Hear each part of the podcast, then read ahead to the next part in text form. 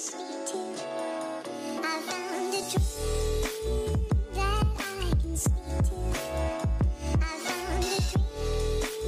hey, hey, superleuk dat je luistert naar de Intuïtief Weten podcast. Ik ga vandaag iets delen en het gaat echt zorgen voor een grote verandering in mijn leven. Althans, zo voelt dat. En ik wilde hem in deze podcast eigenlijk koppelen aan iets waar jij ook wat aan hebt. Wat ik namelijk ga doen, is dat ik uit loondienst stap. Het is zeg maar zo dat ik sinds vorig jaar 20 uur per week werk in een diëtistenpraktijk als diëtist en brandmanager. Maar ik heb besloten om in plaats van in loondienst te blijven voor die 20 uur in ZZP-dienstverband te gaan. En dit heeft bepaalde voordelen, namelijk een stukje meer vrijheid. Ik kan meer werken, ik kan minder werken. Ik kan, als ik wil, langer vakantie nemen. Ik krijg meer betaald per uur. Ik heb meer te zeggen over dus mijn werktijden. Maar het heeft natuurlijk ook bepaalde dingen die gewoon erg spannend zijn. Dat is namelijk dat, ondanks dat ik meer betaald krijg per uur, dat ik wel een bepaald aantal uur moet maken om een bepaald bedrag binnen te halen, om gewoon mijn huur te kunnen blijven betalen en mijn boodschap en mijn vaste lasten. Is dat wanneer ik op vakantie ga, dat ik niet doorbetaald krijg. Wanneer ik ziek ben, dat ik niet doorbetaald krijg. Wanneer ik om welke reden dan ook niet kan werken, ik niet doorbetaald krijg. Dat ik, wanneer er gewoon simpelweg geen consulten zijn, ik niet betaald krijg. Het kan zomaar zijn dat ik mijn agenda heerlijk kan vullen. En dat ik er meer financiële vrijheid mee kan creëren. Maar het is wel heel spannend. Want wat ik hiermee opgeef, is mijn vastigheid, is mijn veiligheid. En op het moment dat ik had toegezegd van ja, ik wil dit doen. Omdat ik had ik denk dat ik al een half jaar hieraan denk. En dat ik het al eerder bijna had gedaan. Alleen toen toch besloten van niet. Omdat het wat rustiger was. En het was gewoon niet de goede tijd. Maar elke keer. Ik ben zeg maar ook bezig met het creëren van meer geld voor mezelf. Vanuit mijn business. Vanuit mijn werk. Vanuit wat dan ook. Maakt niet uit. Gewoon meer geld. Omdat ik gewoon hele mooie reizen wil maken. En ik denk dat dat ook gewoon geen geheim hoeft te zijn. Dat meer geld altijd fijn kan zijn. Hè? Ooit willen we natuurlijk ook een huis kopen. Weet ik veel wat. Nou. Hoef ik niet verder uit te leggen. Dat ik dan steeds een kans op mijn pad kreeg, wat voor mij voelt als een manifestatie, en dat ik dan toch vanuit angst het niet doe en het weer afstoot. En dat is oké, hè? Want dit is ook gewoon een proces en het is oké om ook stil te zijn bij bepaalde keuzes die je wilt maken, vooral als het effect kan hebben op je financiële situatie in een negatieve zin. Hartstikke logisch, ben ik helemaal oké mee. Maar nu voelt het echt als het laatste setje van oké, Ra, je bent zoveel aan het visualiseren over meer geld. Je wilt mooie reizen maken. Je wilt eigenlijk vaker op vakantie gaan. Je wilt gewoon meer kunnen sparen. Je wilt heel veel.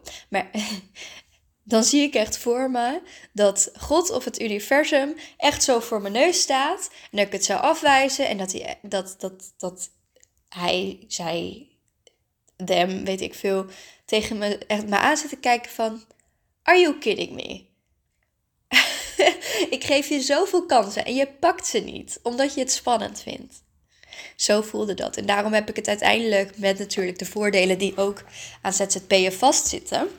Namelijk ook dat ik gewoon meer rust voel om bijvoorbeeld vaker een podcast op te nemen, omdat er niet vaste werkdagen zijn. Als ik bijvoorbeeld voor mijn werkgever een consult heb in de ochtend op maandag en ik heb in de middag niks of ik heb een paar uurtjes niks, dan kan ik natuurlijk makkelijk voor mezelf wat gaan doen. Maar in loondienst ga ik dat niet doen, want ik krijg gewoon betaald voor die uren. Dus dan werk ik voor dat bedrijf. Maar ja, dat even terzijde. Het voelde gewoon alsof dit was, ondanks dat het vet eng is. Dat dit is wat ik nu moet doen.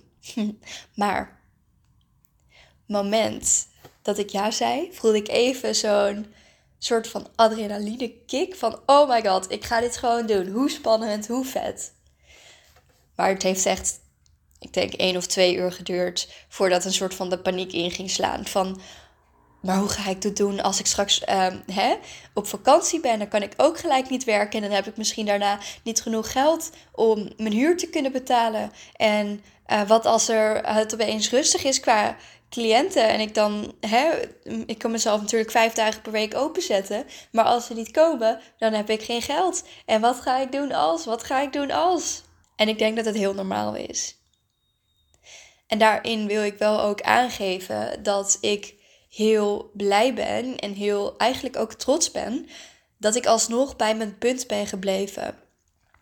Want jongens, elke grote shift die jij doormaakt, of dit nou energetisch is of meer in je fysieke wereld, dat gaat weerstand opleveren. Dat gaat ervoor zorgen, dat kan ervoor gaan zorgen dat jij gewoon even helemaal in paniek raakt. Dat je mind ertussen komt.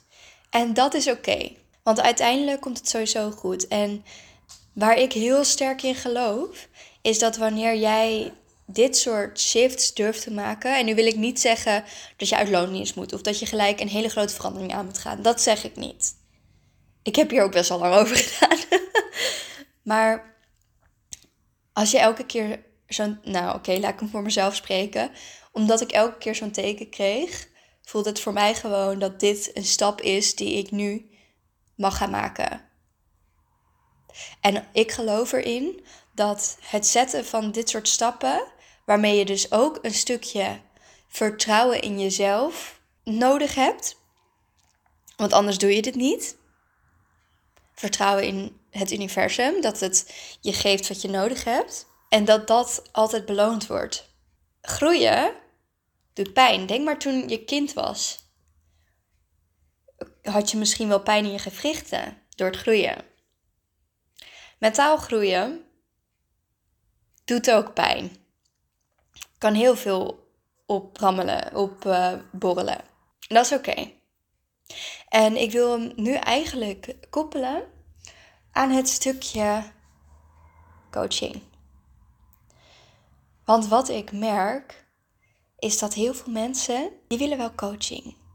Ik krijg best wel vaak interesse van mensen. Dan willen ze meer weten over mijn traject of over mijn online programma. En dan kiezen ze er toch voor om het niet te doen. En ik denk dat dit onder andere, en het zijn natuurlijk een heleboel redenen, maar ook kan komen omdat het gewoon heel spannend is om zoiets aan te gaan. Want op het moment dat jij al niet het vertrouwen hebt in jezelf, dat jij kunt gaan veranderen, dan is het ook wel een investering. Of dit nu gaat om veel geld of weinig geld. Ik heb ook echt wel trajecten. Ik doe regelmatig namelijk acties die niet veel geld kosten. Maar ja, dat is natuurlijk... Wie ben ik om dat te bepalen? Want wat veel geld is, betekent iets anders voor iedereen. Maar dat je het voor het geld niet zou laten. Zo heb ik ook een keer een actie voor mijn online programma gehad voor €44. Dus daar hoef je het niet voor te laten. Maar het is toch ook wel heel spannend om te veranderen. Het is toch ook wel heel spannend om dit te doen. En zeker als je misschien niet helemaal vertrouwen hebt in jezelf. Ik wil dat je hierbij stilstaat. En mocht dit nou iets zijn waar jij geen last van hebt. Misschien ben jij juist de persoon die juist een sneller coaching neemt. Omdat je heel erg in de ander vertrouwt dat die je heel goed kan helpen. Dat zou natuurlijk kunnen. Maar wat ik bij heel veel mensen zie is dat ze of snel stoppen, omdat ze dan het vertrouwen in zichzelf verliezen. Of omdat ze het op het laatste moment toch niet aangaan. En het is helemaal oké, hè? Ik zeg dit niet met het idee van ga mijn coaching afnemen. Dat hoeft niet. Maar als je nou geïnteresseerd bent. Als je nou misschien al langer deze podcast luistert. En je denkt, ja, ik wil dit eigenlijk. Maar ik kies er toch elke keer voor om het niet te doen. Nee, dan denk ik dat het heel interessant voor jezelf kan zijn wat de reden daarvan is. Durf jij de stap in het diepe te nemen? Durf jij te groeien? Durf jij jezelf toe te staan om te expanden? Durf jij je goed te voelen? Dit is namelijk ook eentje die ik vaak merk. Dat mensen onbewust hun eigen geluk saboteren door onbewuste zelfbescherming. Het doel is niet sabotage. Het doel van je mind is bescherming. Ik zal uitleggen hoe dit werkt. En ik begrijp hoe het werkt omdat ik ook dit bij mezelf herken. Dus laten we dat even voorop stellen. Vroeger bijvoorbeeld had ik de overtuiging dat er altijd wel iets aan de hand zou zijn. Dat er altijd wel iets fout ging gebeuren. En als het te lang allemaal goed ging, ja, dan kon je erop wachten. Dan ging er binnenkort weer iets gebeuren om het allemaal te verpesten. Nou, die overtuiging heb ik inmiddels gelukkig niet meer. Dus gelukkig gaat het ook wel heel lang goed. Zijn er geen gekke dingen aan de hand. Maar dit was wel mijn waarheid. Ik denk dat het heel lang mijn waarheid is geweest. Dus wanneer, en dan heb ik het vooral over mijn tienerjaren. Dus wanneer ik merkte dat het goed ging. En hier was ik me natuurlijk niet van bewust, hè. Maar ging er onbewust een stemmetje in me rond van... Het zal niet lang meer goed gaan. Er zal binnenkort wat gebeuren wat je niet leuk vindt. En dan kreeg ik opeens bijvoorbeeld ruzie met een vriendin. Of met een vriendje.